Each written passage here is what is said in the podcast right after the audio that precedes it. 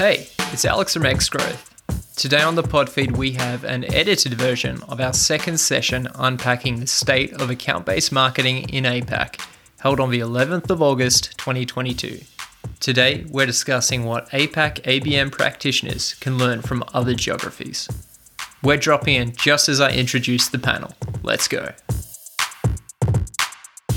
Joining us on the panel today, we have Leanne Chesko, Senior Marketing Field Manager of EMEA at Demandbase, Lubica Radojcic, uh, Director of APAC Marketing and CX at Autodesk. We've got Shaheen Hoda, Director of Growth at Xgrowth. And of course, we have Andrew Thompson, Managing Editor of Shift Research and the author of a State of uh, Account Based Marketing in APAC report, who will be moderating the session. So, I'd like to pass it over to uh, Andrew uh, to uh, run the session today.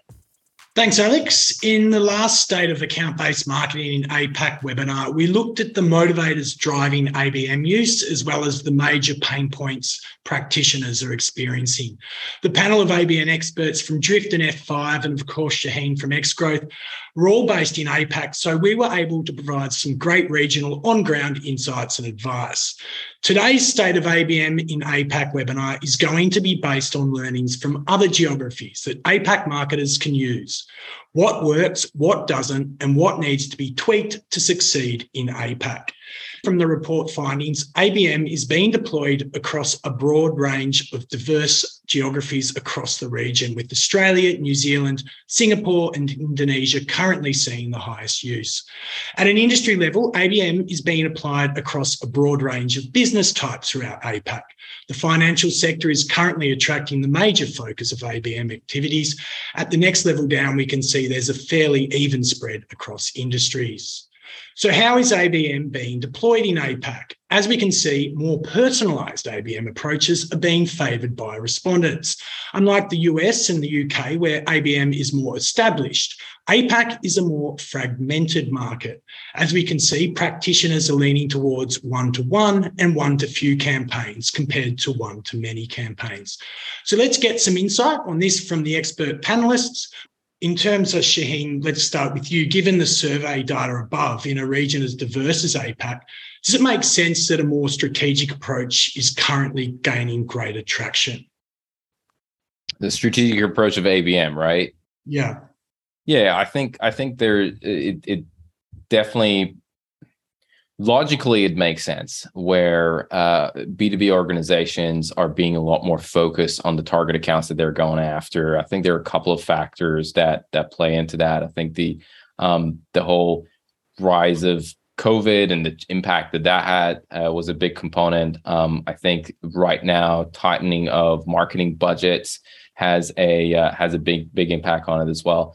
But also I think in general the market is more fragmented in uh, in in APAC, and because of that, you need to focus on those target mar- target accounts that you have. You might have a number of target accounts in Australia. You might have a number of them in Singapore and a few of them in other countries. So having having that spray and pray or that inbound approach becomes could, can become really expensive in the market. So uh, I mean it is developing, it is maturing, but it, it, it's I think it's a perfect fit for the market uh, for the market here.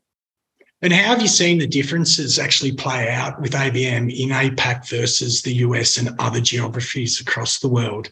Some sort of, I suppose, really tangible approaches. I mean, I think it would be great to get input from from Leanne Ljubica as well. But in in my experience, what yeah. is uh, what is what you see across globally, when you look at ABM, what is really big in the US, you you see the one to many model where an organization is targeting a large number of accounts in, in the thousands usually as part of their ABM program. As you shift into Europe, you start to see more one to one or one to few programs being a lot more popular there. Uh, and and and even though the one to many model is is getting more popularity, it's definitely you can still feel that it's stronger to to look at those um, those one to one and strategic ABM approach or kind of cluster approach in the one to few. Um, and I feel like Australia, uh, not Australia, APAC in general is kind of coming in the middle there, where it's it's getting inspiration from both both sides. But that's that's my experience looking at the overall global perspective um, eh, from you know from kind of North America, Europe, who are more mature. But um, but yeah, that's that's that's what I see and Yeah. in my experience. That's great. Now let's jump to Leanne. You're based in the UK with Demandbase, but cover Europe and the Middle East and Africa markets. Do you have to apply a range of different tailored ABM approaches given the difference in the diverse markets across the region? Absolutely, yeah. And I think it's just going back to, um, and it sounds really obvious, but thinking about just localization, you can't have this, you know, one size fits all mes- messaging. It just doesn't work. Um, you know, I started at Demandbase six years ago, and the maturity of the market, particularly in the UK, was about one to two years behind the US market. Now that gap is closed pretty considerably now. Um, however, I couldn't use messaging that my US team had developed and were using for our US campaigns because it was just not the right time for the markets in in Europe. Particularly, they were talking about um, you know how to build your ABM strategy and team. And in Europe, we would it was very much like we're educating the market on like what is account based marketing and having those types of conversations. Um, and I think that still applies today to some extent. Um, you know, because the maturity of the market in the UK is different to that of the Nordic region, for example. So we're still doing a lot of that ABM education for that particular market. But I think it's just um, just kind of going back to that when you're building your campaigns and your messaging, keep in mind you know will that message resonate with each of the different markets that you're operating? What do you need to change for each of the countries that you're targeting? What assets um, and content needs to be translated? And it was something that um, i think it was ronan bray from drift that he mentioned in the report and i totally agree is the importance of localizing your copy across channels. So simply, you know, from uh, a US to kind of UK um, markets, it's English with an S instead of a Z, right? Might be as, as small as that. Um, and even things like, and something else Ronan mentioned was making sure that the case studies and customers that you're referencing um, in your marketing and that you're using across channels are brands that are known in that region, right? It sounds really simple, but it's it's really effective. Um, because people can know, you know, people kind of know that they're savvy if you're just if it's just a kind of copy and paste, right? Um, and then I think from an event standpoint, when it comes to events planning, it's making sure that you're planning planning out key events in each of your core regions so that you're at the places people are going to to learn about you know whatever particular topic that they're interested in that your business is aligned to. And i think another part to that is a partner strategy. So that's key too. So working with some well-known local agencies who know that region really well and buyers in that region that can massively help Fantastic. Well, let's jump to Lubica, being based in APAC, which is also very diverse. Have you experienced similar issues playing out in the region, and what, what is your experience of that? Oh, absolutely. Like I live and breathe that with my team every day, right? And I think, I think that whole fragmentation is is quite existential in Asia Pac because it is such a fragmented market, and um, and just you know the the tools and technology right available from an ABM perspective are not as effective um, and you know not as efficient in, in APAC across the region. So let's take an example of ANZ, right? Australia, which is a more mature part of the market, and so uh, the way buyers buy uh, in ANZ from a B2B perspective, or from at least looking at the industry that I operate in, right, is, is a lot more sophisticated, a lot more mature than, for example, a buyer in Singapore, Vietnam, or Thailand, right? So their buying journey and their approach is very different. So when we apply kind of ABM, you know, tech stack into that and looking at intent data and all of that, like the uh, yeah, it, it, does become quite limited uh, in a way, ability to to really reach that audience and understand, you know, where are they in their buying stage and how do we target them, right? So that's where it kind of goes uh, a little bit back to basics. That um, we're finding that yes, in, in ANZ, right, we know, um, you know, where where the the the the target accounts are at, and you know how we need to target them, right? So so this is where we can, you know, definitely apply, you know, some of the technology available out there. But when we're talking about other markets, as I mentioned, some of those countries, right, that's where um, there's a lot of education. So those buying signals aren't as obvious, and and that's really struggled, if I'm honest, with some of the ABM right technology out there because uh, we're just not able to kind of converse and not able to effectively target um, these accounts because just the way they buy is very different. Um, mm. So there's there's some kind of strategic considerations there in terms of the overall approach. Shaheen, you mentioned in the last webinar that you see, you know, that obviously uh, uh, ABM sort of growing and there's various sort of uh, ways that's going to happen. But is one of the ways you see that um, it'll become potentially more homogenized, the APAC market? We're talking long term.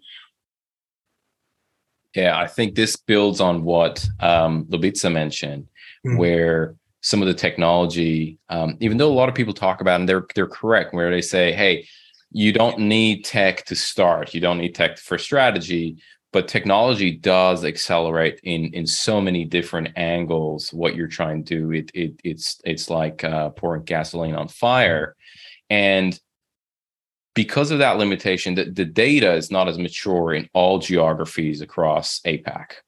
So you have a pretty good maturity in ANZ, um, but when it comes to Thailand, when it comes to Philippines, when it comes to um, uh, places like Indonesia, which you still have a massive economy and very large accounts, but your data that you're going to kind of rely on to to run some of your campaigns, similar to what you do, for example, in in Singapore or or Australia, is just not there yet.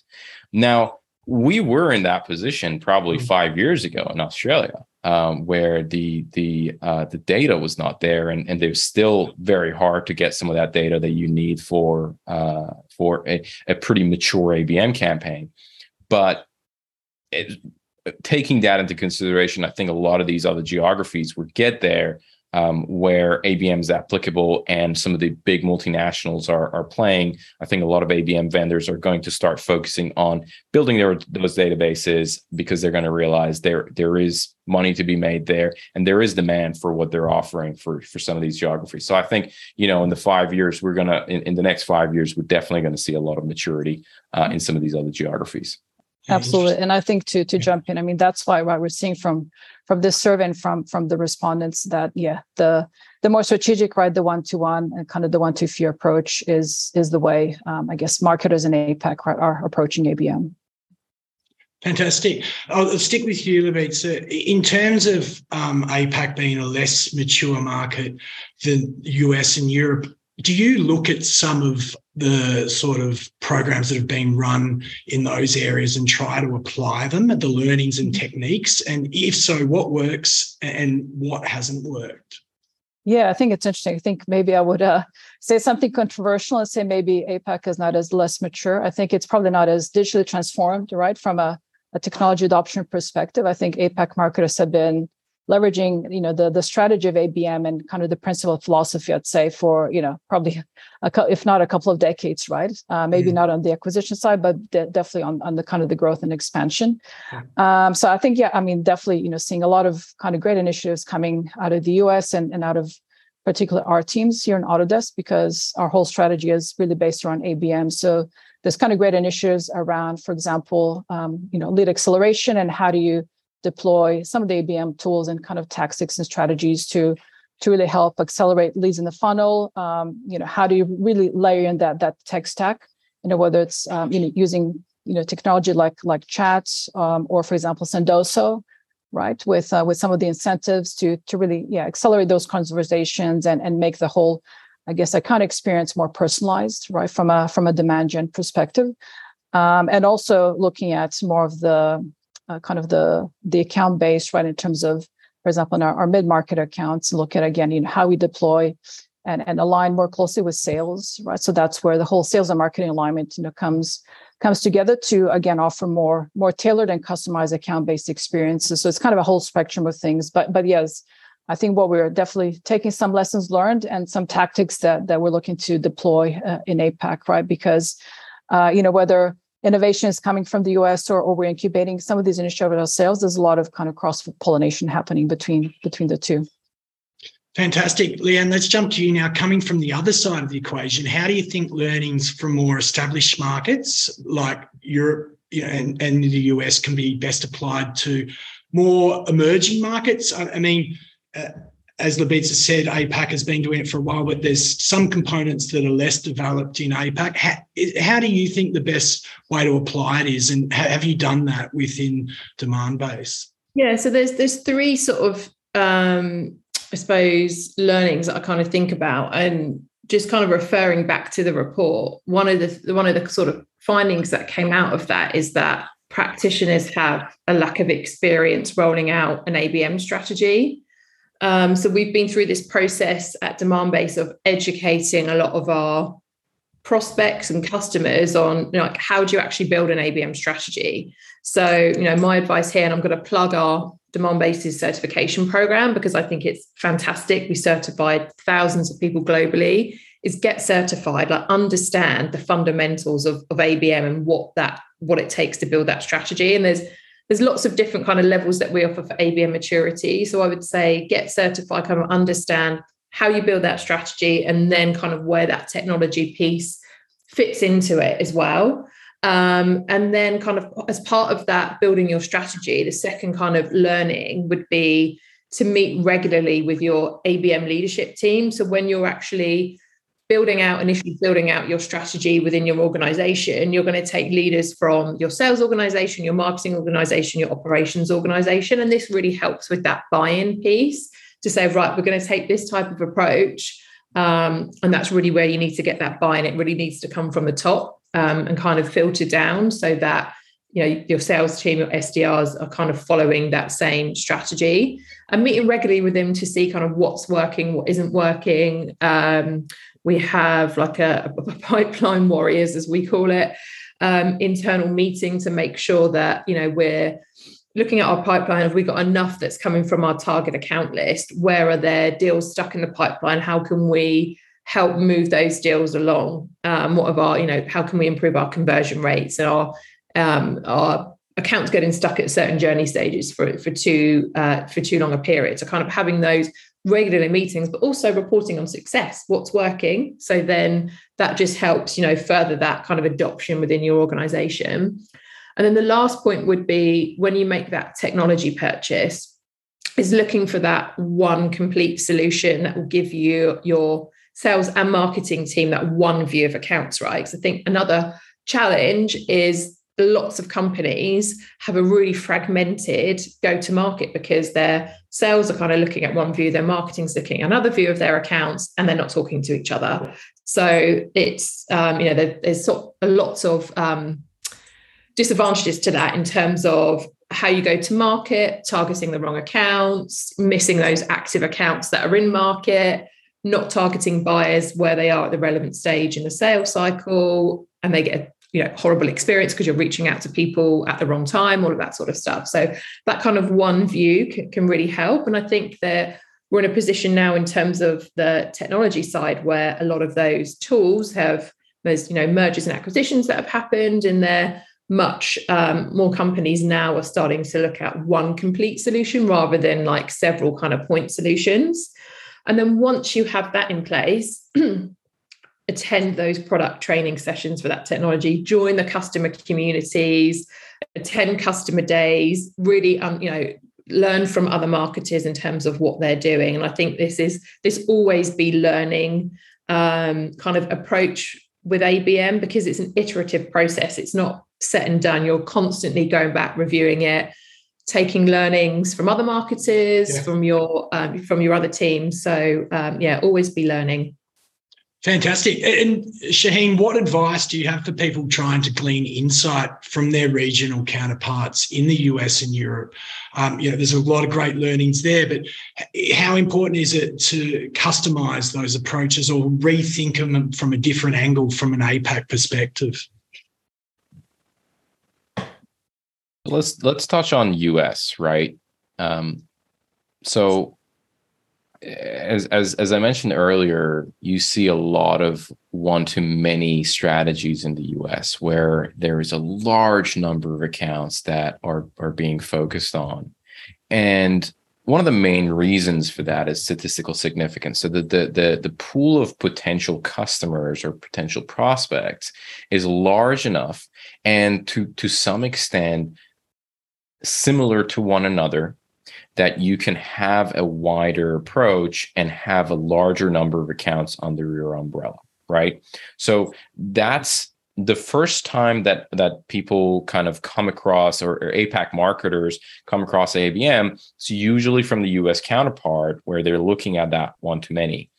And sometimes that gets implemented and the results are not there because we don't we don't reach and in most situations a lot of situations we don't reach that statistical significance because of the fragmentation fragmentation in the markets that we have right? So uh, australian market is what is 15 times smaller than the us market. So you you're not able to to throw that wide wide net.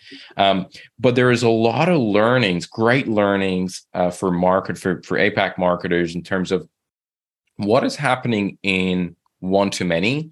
And then how can we the maturity of one to many there and how can we bring that here and look at one to few that kind of cluster uh, a scale abm strategy that we're going to implement? How can we do that and how can we learn from there? And then looking at um, EMEA, where very mature in um, in in kind of one to many and, and, and kind of clusters, and again getting the good stuff out of there and then implementing and mixing it together. So I think those are the learnings uh, that uh, that a lot of marketers in APAC can take from their counterparts in, in EMEA and the US. Um, take the great stuff from from one to many in the US. Take the great stuff from one to one in uh, in in the UK and kind of put them together. Now, I know I'm generalizing. There are a lot of companies in the US that do great one to one, one to one to few um, campaigns and, and approaches, and great organizations doing great stuff on on one to many in in the uh, in the EMEA region. But if you were going to take an average, that's usually the the best approach to to take, and for marketers to be aware that hey, if if they're doing one too many, there's going to be certain challenges if we're going to purely rely on that in uh, in in the APAC region. Fantastic. It's a good time now to go to a question from an audience member, David. This is to any panelist who wants to jump in. Please share a story of a one to few successful ABM campaign and, and how it played out. Who wants to jump in there? I'm happy to share something Fantastic. on that. Um, yeah. So we have, um, and this this sort of method that we've used at Demandbase really helps with sales and marketing alignment. So we have monthly ABM stand-ups with all of our um, new business reps and our growth account directors. Um, and with one of our new business reps, he'd come on board, probably been on board a couple of months at this point. So he had a pretty new target account list. So we were looking at um, you know what are where can we really start to generate pipeline? And full disclosure we use our own um, platform at demandbase to execute on our own strategy. So we were looking at his account list and we're like where are we seeing the, the most engaged accounts? Where are we seeing that intent data? Um, who's really engaging with our content? Who's visiting our website the most? And where are those um, where can we kind of see patterns in there? Are there kind of accounts that fit into a particular cluster or industry and for this particular rep, we were saying, oh, you, are getting a lot of interest from financial services accounts. So let's do a dedicated Call Blitz campaign into that account. Uh, Call Blitz campaigns for us, we would include them into a specific advertising campaign for messaging that's really relevant to the financial services industry. We had lots of financial services um, case studies and references that we leveraged. We had a email campaign kind of running a few weeks. And then we had a week dedicated where our SDR team or business development team um, followed up on, a, on that set of accounts. And that was about 18 accounts on, on this list, so quite a small set of accounts. Um, and they were really just making that their outreach really personalized to each of those accounts um, bringing in kind of our pain points messaging for you know the financial services um, organization. Any research that we done on that particular account that was relevant to our outreach. And out, out of those like 18 accounts we got probably about half of those meetings with with half of them. And then from that three accounts that are now in active pipeline opportunity so pretty good conversion rate from that.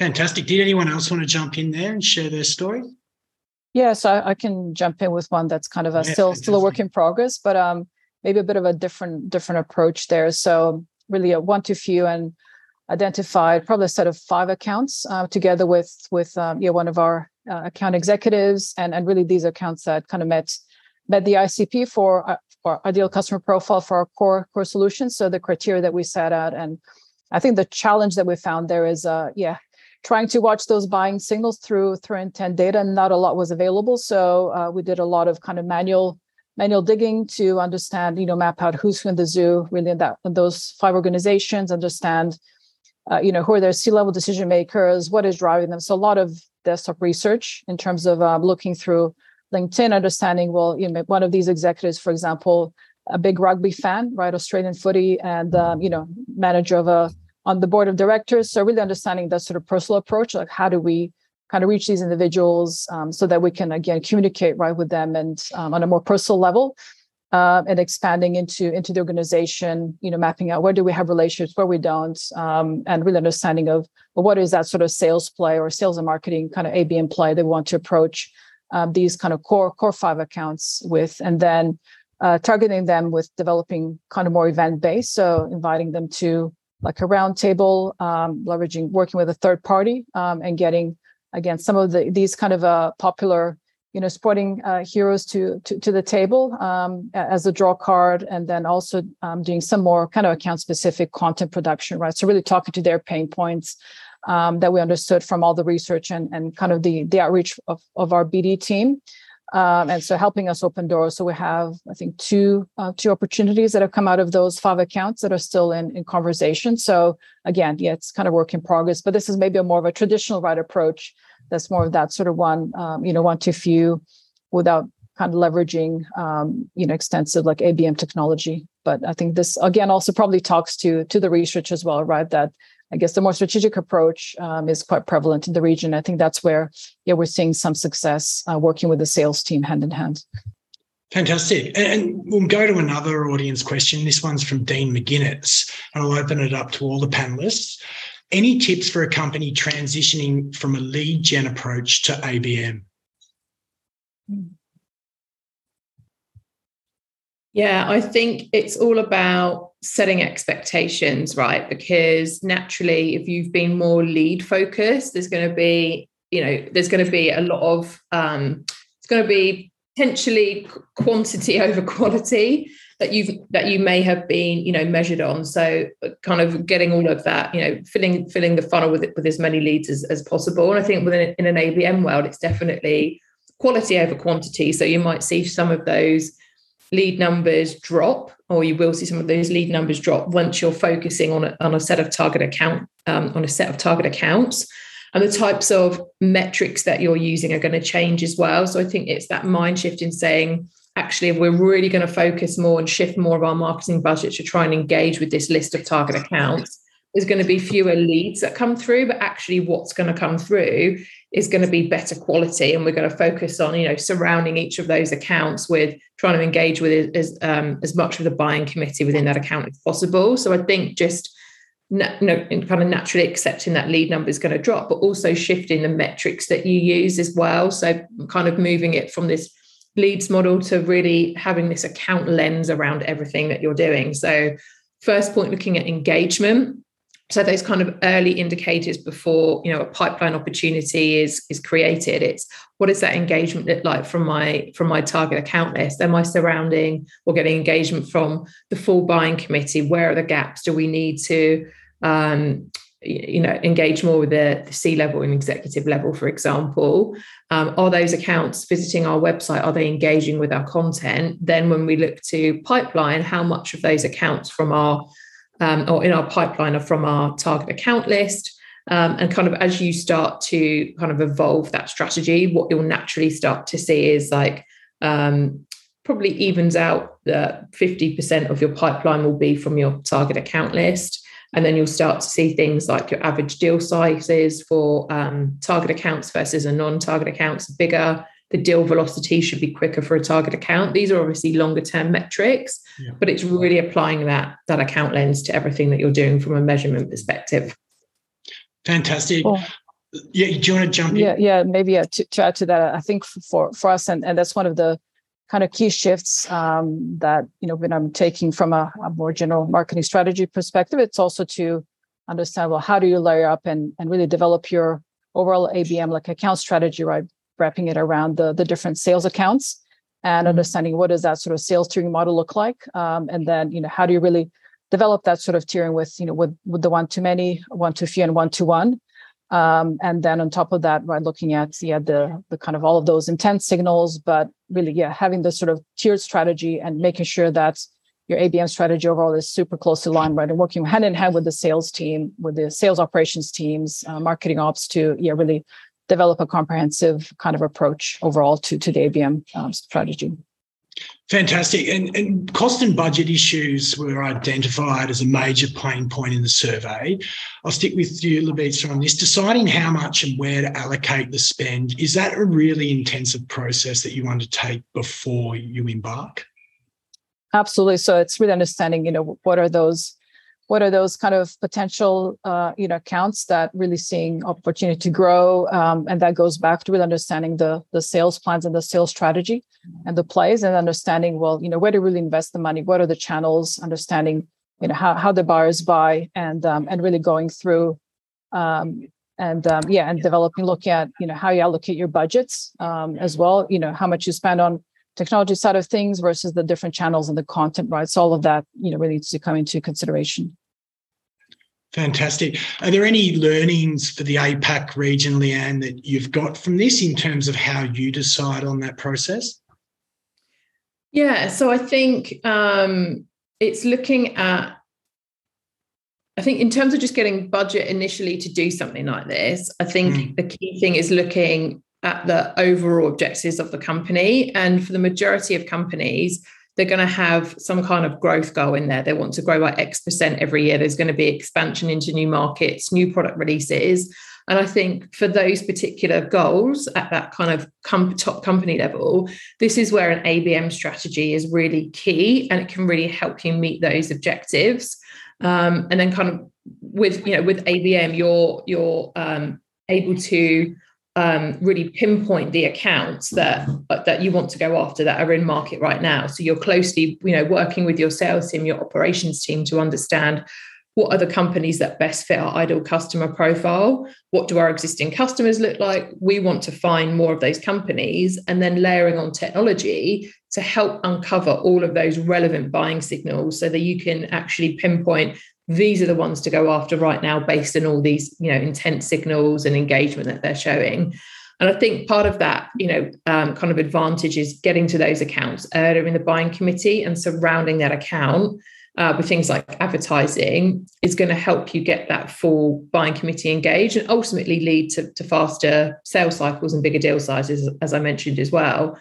Um, i think when you're starting out you might want to you know run a pilot campaign. I think that would be sort of a key learning. Don't try and um, have a kind of go in and do this with all of your sales team. You might want to pick one or two um, maybe more marketing friendly salespeople um, to really test it out. So take a segment of accounts and and really test out. You know, we're going to run a particular ABM program for the next two or three months into these set of accounts and then report that back. And something that um, mentioned is tiering your accounts as well. And that's something that's been really key to our strategy at Demand Demandbase. So we have a three um, tiered um, approach to our target account list. So tier one are our sales reps, top five accounts. Tier two are their top 30, and the rest are within their tier three. And that's probably around 100 to 150 accounts. And then we have what we call our marketing entitlements for each of those account tiers. So this is our commitment to you as a sales organization for the coverage that we're going to provide from marketing for these accounts. So tier one basically for us, like we're spending the most amount of our marketing budget trying to engage with those accounts. So we're spending from an advertising standpoint, we're going to spend two or three times more advertising to those accounts versus a, a in tier one versus a tier three. And just the specific kind of programs, you might have specific workshops and events for those particular accounts as well. You're going to do higher levels of personalization, building out, you know, personalized and custom landing pages and, and content.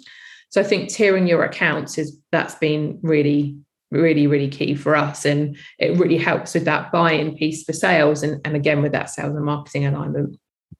Fantastic. Have you yeah, got any think, yeah, sorry, Shane, I was gonna No, I think the the I think the the expense of running ABM is relative. So the question that the, the very first question that you would want to ask is, you know, what is what is our average contract value? Um, and if you have that, uh, uh, if you have further information on that, what is our what is our average um, the lifetime value of the customer, right?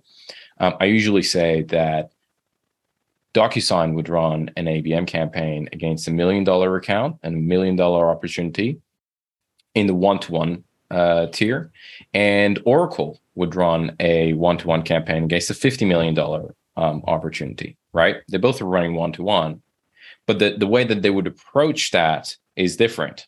Oracle will probably have half a million dollar allocated for for that campaign, and that does not look um, expensive for them, and it's within budget. But obviously, DocuSign, in in in the example, I'm giving hypothetical examples, will not be able to do something like that. So that becomes very uh, dependent in terms of what are you looking at in terms of what is the rate of return on some of these um, and then you you can benchmark some of these in terms of past performances. And therefore if we're looking at a cluster of of uh, you know five accounts and and these are some of the numbers that we're seeing potentially we could we could see a return on on our uh, on our investment that is aligned to x. The other really important component that i think leanne touched on is you have to set expectations where you have to have short term, medium term, and long term KPIs that you're tracking so that your your leadership team doesn't come in uh, in, in, in the last minute and saying in, in month three and say where is the revenue? Right? And you have to establish that hey revenue we're, we're really looking at revenue in month 18 so don't please don't come and ask for revenue in in the third month um, to uh, to you know, for us to kind of show you, hey, here's all the money that we've made from our ABM campaign the first quarter that we ran it. And lastly, and I think the the this component that that I'm about to mention, the average contract value comes into play, where I think what what's really good as as people get more and more mature in their marketing uh, plan is to create a prioritization matrix for the accounts that you're going after, and you would have multiple different criteria that you you you would have there. Um, but what a what a prioritization matrix basically does is it says, hey, if we take all the accounts that we have and put it into this matrix and we score them, who comes at the top? And these accounts that come at the top are the best fit. They provide the best, uh, the, the the the largest amount of pipeline and opportunity for you. And again, based on those, you can go around creating your ABM strategy because now you know you have the, the you have the the prime accounts for what you're doing and then the the you can definitely look at justifying the amount of money that you're going to spend for for your abm campaign Fantastic. All right, let's go to another one from the audience. This one's from Jana Munn, and I'll open it up to any of the panelists. How well does ABM work for scale ups or startups in the B2B space? Okay. I'll, I'll maybe give that give that a go, but I think Leanne might have a lot of insight on that as well. Um, I think so. ABM would definitely work for um, for for scale ups and, and startups as well. I think what uh, what needs to be taken into consideration is you probably don't want to go into the most sophisticated ABM strategies. So you don't want to look into kind of one-to-one strategies. Your clusters should be potentially larger than, you know, again, a cluster of five accounts could be very risky for a startup. The reason I say that is in a startup world, capital is a lot more precious than in an established company because you got a lot more of it in the established company. Again, if if uh, if Oracle does a strategy against one to one gains five accounts, and you know, and they spend a lot of money, it's half a million dollars per per account, and four of those nothing happens there, they're fine. They're going to be completely fine. If none of them happen, they're going to be completely fine. But if you put a startup in that situation, which is cash strapped, I mean, with this, that with the current environment as well, that it, it, it's it's it's even harder for startups and scale ups. They're putting a lot of risk into the, into one to one strategies uh, that could that could potentially, in some cases, be detrimental. Best case, the marketing manager might get might get fired um, worst case, it could have really, really devastating uh, outcome for the um, for the for the balance sheet of, of, of the company. So I think it's best to look at those um, those one to many and then scale, but scale with a larger number of accounts rather than going super strategic from from an ABM perspective. I don't know, Leanne, what what your thoughts are on that? Yeah, I was just nodding as you were chatting there. I completely agree. So for me, it would be a one to many approach, um, and I think that is, you know, in, in, when you're in kind of scale up and startup mode, it's all about growing fast and um, really building up your really building up your pipeline. So I think that kind of approach can really help where you're targeting hundreds, potentially thousands of accounts um, to really, you know, help help build build the pipeline up. So yeah, one to many would definitely be my approach that I would take. Fantastic. Look, let's ask some look at some sort of trends towards the future and how ABM is growing in APAC. Um, what factors need to be enhanced for ABM results to be further optimized in less mature markets or less developed or just different markets than geographies, such as data visibility, tech capacity, and size of market? Are there sort of some barriers that you see that can really be overcome and achieve some real growth in the areas?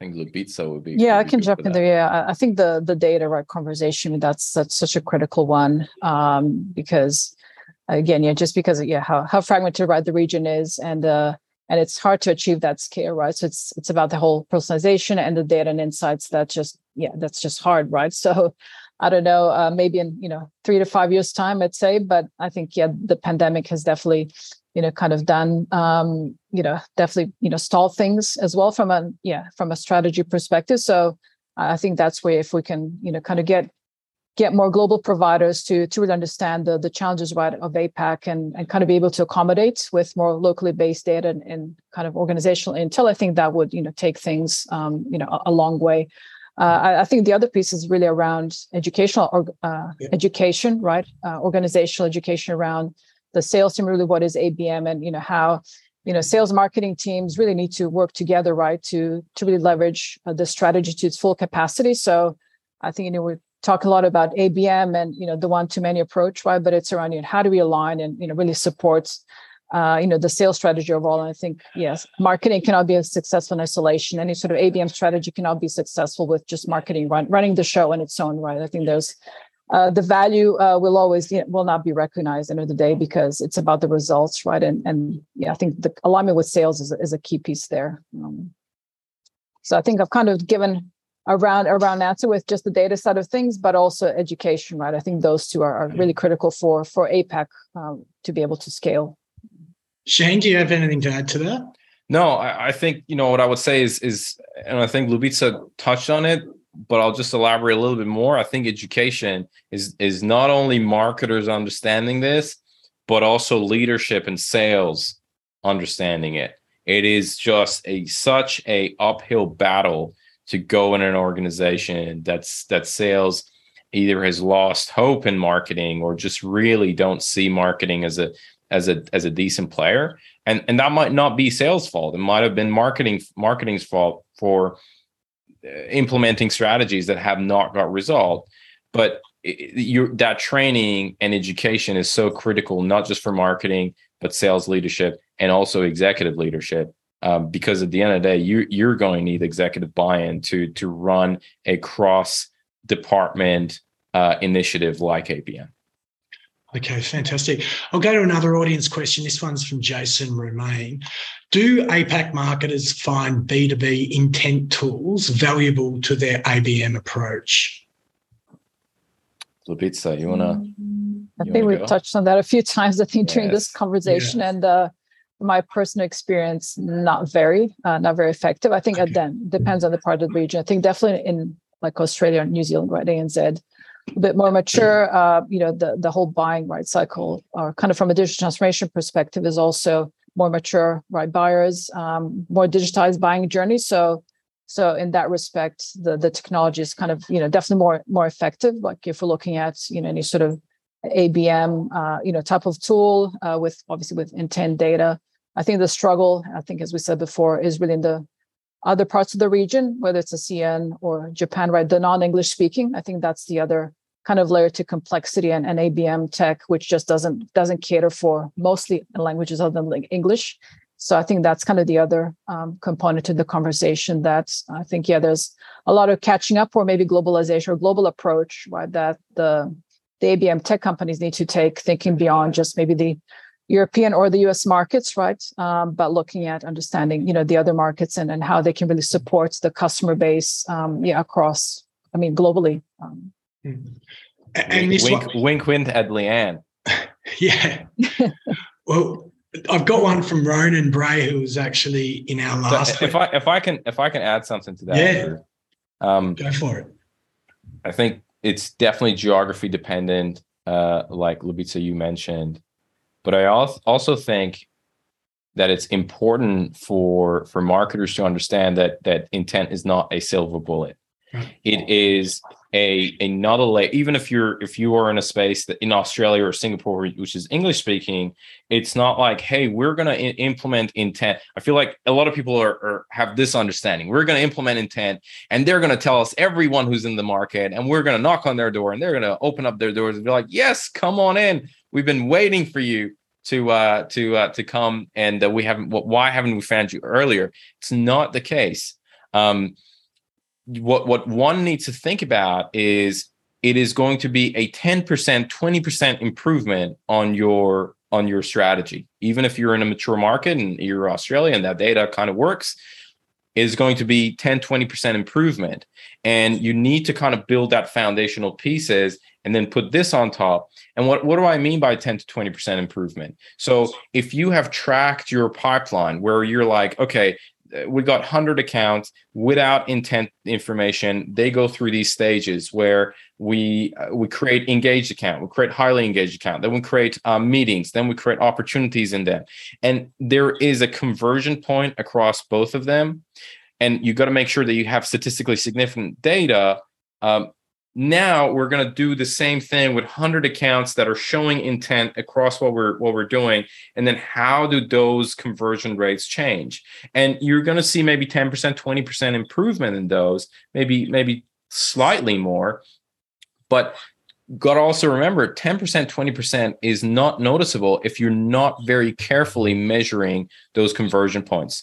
If if your company is not to the level of maturity that you have those data very clearly and you can just change that one variable and see the difference you're going to have a very hard time justifying um, a, a, an intent data uh, six months 12 months down down the down the line for why why you made that purchase yeah, I think intent is that's just one part of the puzzle. I agree. It's it's definitely not the silver bullet, and it's it's same with like we're not just going to use kind of one channel. We're going to use this multi-channel approach. We're going to work together as a sales and marketing team. And going back to shaheen's point about building your target account list like that's the key part of it really looking and understanding like who are our best fit accounts and how can we find more of those? And you just look at your existing customer base right? And, and how can we find more companies that fit this same criteria? So i think that the icp part is key and then tiering tiering those accounts. And as Shaheen mentioned, there's lots of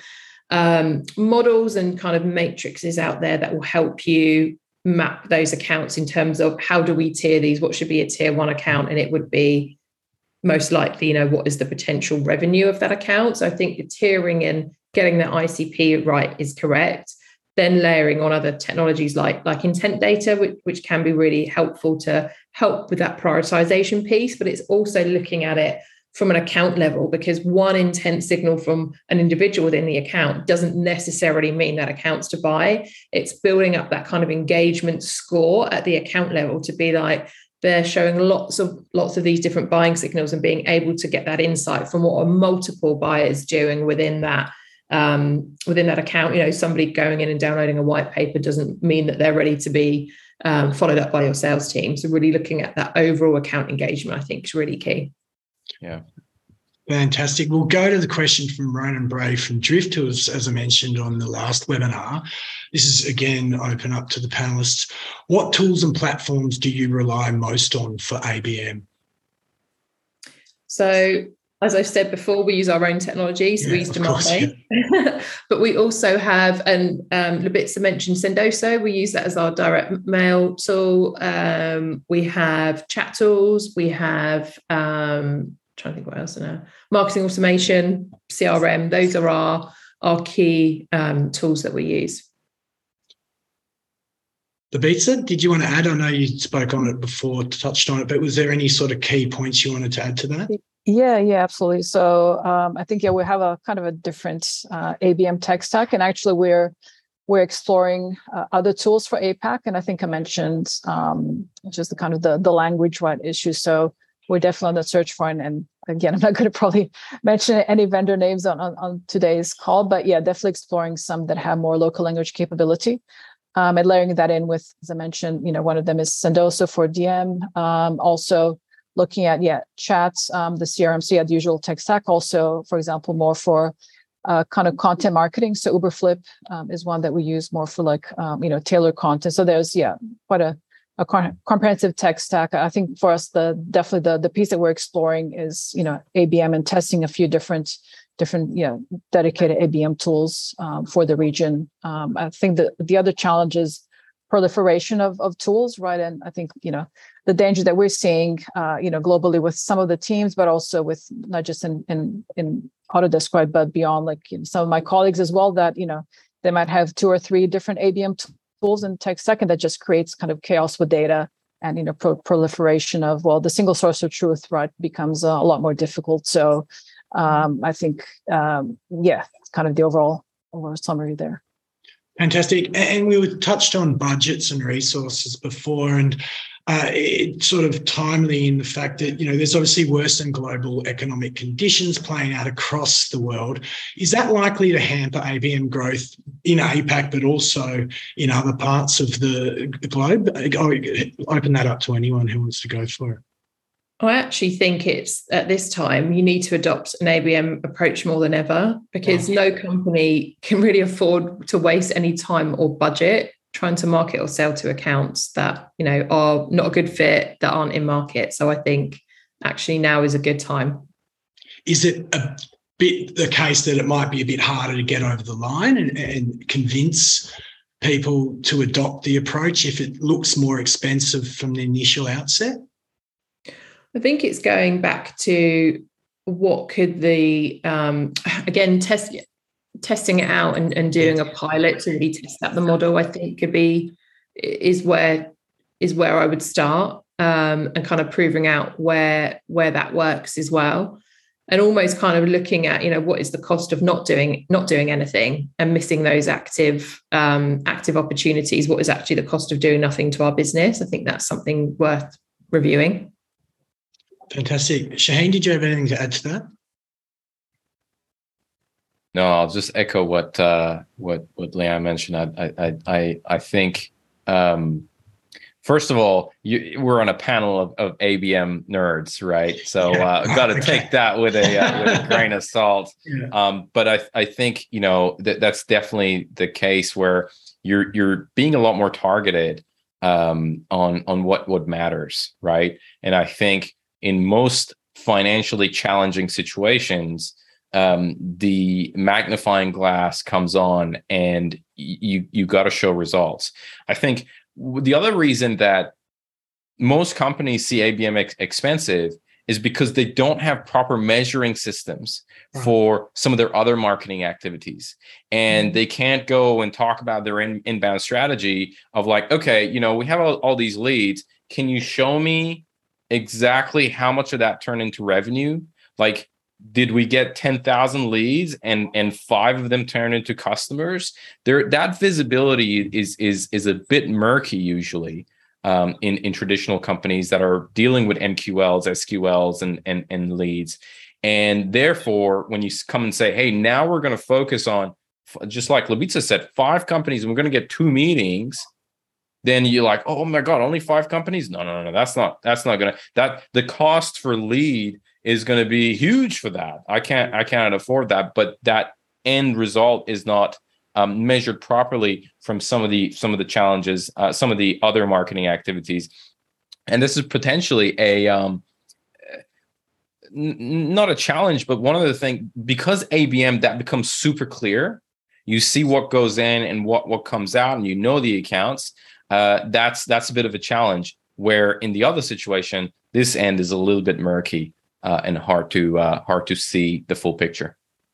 Okay, fantastic. maybe I wanted to add uh, maybe Yeah. another another lens or another kind of way of, of looking at things, um, especially with with a tough economy, right, and and budgets tightening. Um, really applying the whole right ABM philosophy and approach to your existing customer base, right, because it's always more expensive to acquire new customers uh, than to retain existing ones. So really wrapping you know wrapping your your hands around around your existing customer base, looking at you know how can we grow grow these accounts, um, you know how can we nurture them? How can we drive greater engagements and again this whole right abm you know approach not just on the acquisition side but also looking at the on the post purchase and with the existing customer base right? So how can we kind of ensure that that yeah we're retaining and growing our customer base? And uh, again i think you know the whole approach right and, and the tools and tech can can add a lot of value on the customer success side and um, and yeah on the growth and expansion side of, of demand gen Fantastic. And obviously, we've done the state of ABM in APAC and looked at where things are at the moment. But looking forward, what do you see as the definitive trends and changes that may play out in impact the ABM use across APAC? I'll give that to you, Shaheen. I I think I think the biggest change that's going to happen is is data and more maturity on vendors in the space. That I think is in the next five years. That's what we're going to see. Um, more more organizations are going to focus on the on this market, and you're going to get better and better data. And um, I mean, we touched on this quite extensively, but I think from my in my opinion, that's the that's the bottom line. Yes, you're going to have better marketers who are more trained, more educated, and and the overall education of the of the market is going to go up. But um, yeah, I think the tech tech component is is probably the the, the most prevalent one. Fantastic. In the end, your region, we'll focus on that. Any changes and trends you see playing out that will really change the landscape? Um, yeah, again, I think I think it technology because I think in terms of the education, definitely for our region, that is you know it's it's a lot kind of more more mature. Um, but I think it's just having those technology, you know, the data coverage that that's been mentioned as well, um, and have probably seeing more of those um, technologies really kind of merge together um, so that everybody's getting that kind of one source of truth for accounts. I think that's definitely what we're going to see play out. Fantastic. That brings us close to time. But any final thoughts from the panelists that you want to leave the audience with? Think maybe final thought for me is is Yeah. end of the day, it's all about the people, it's all about the talent, right? So so you can have, you know, the the best tools and data out there, but you know, if you don't have uh, kind of specialists um, you know, uh, doing uh, on board and and you know running uh, running the engine, then it's hard. And I think anyone in the ABM and B2B marketing world out there in Asia Pac knows how hard it is to to find and recruit uh, ABM talent. So encouragement for any, any of you on today's call, uh, definitely get educated, get specialized, and uh, and you'll you'll be in high demand. Fantastic. On that note.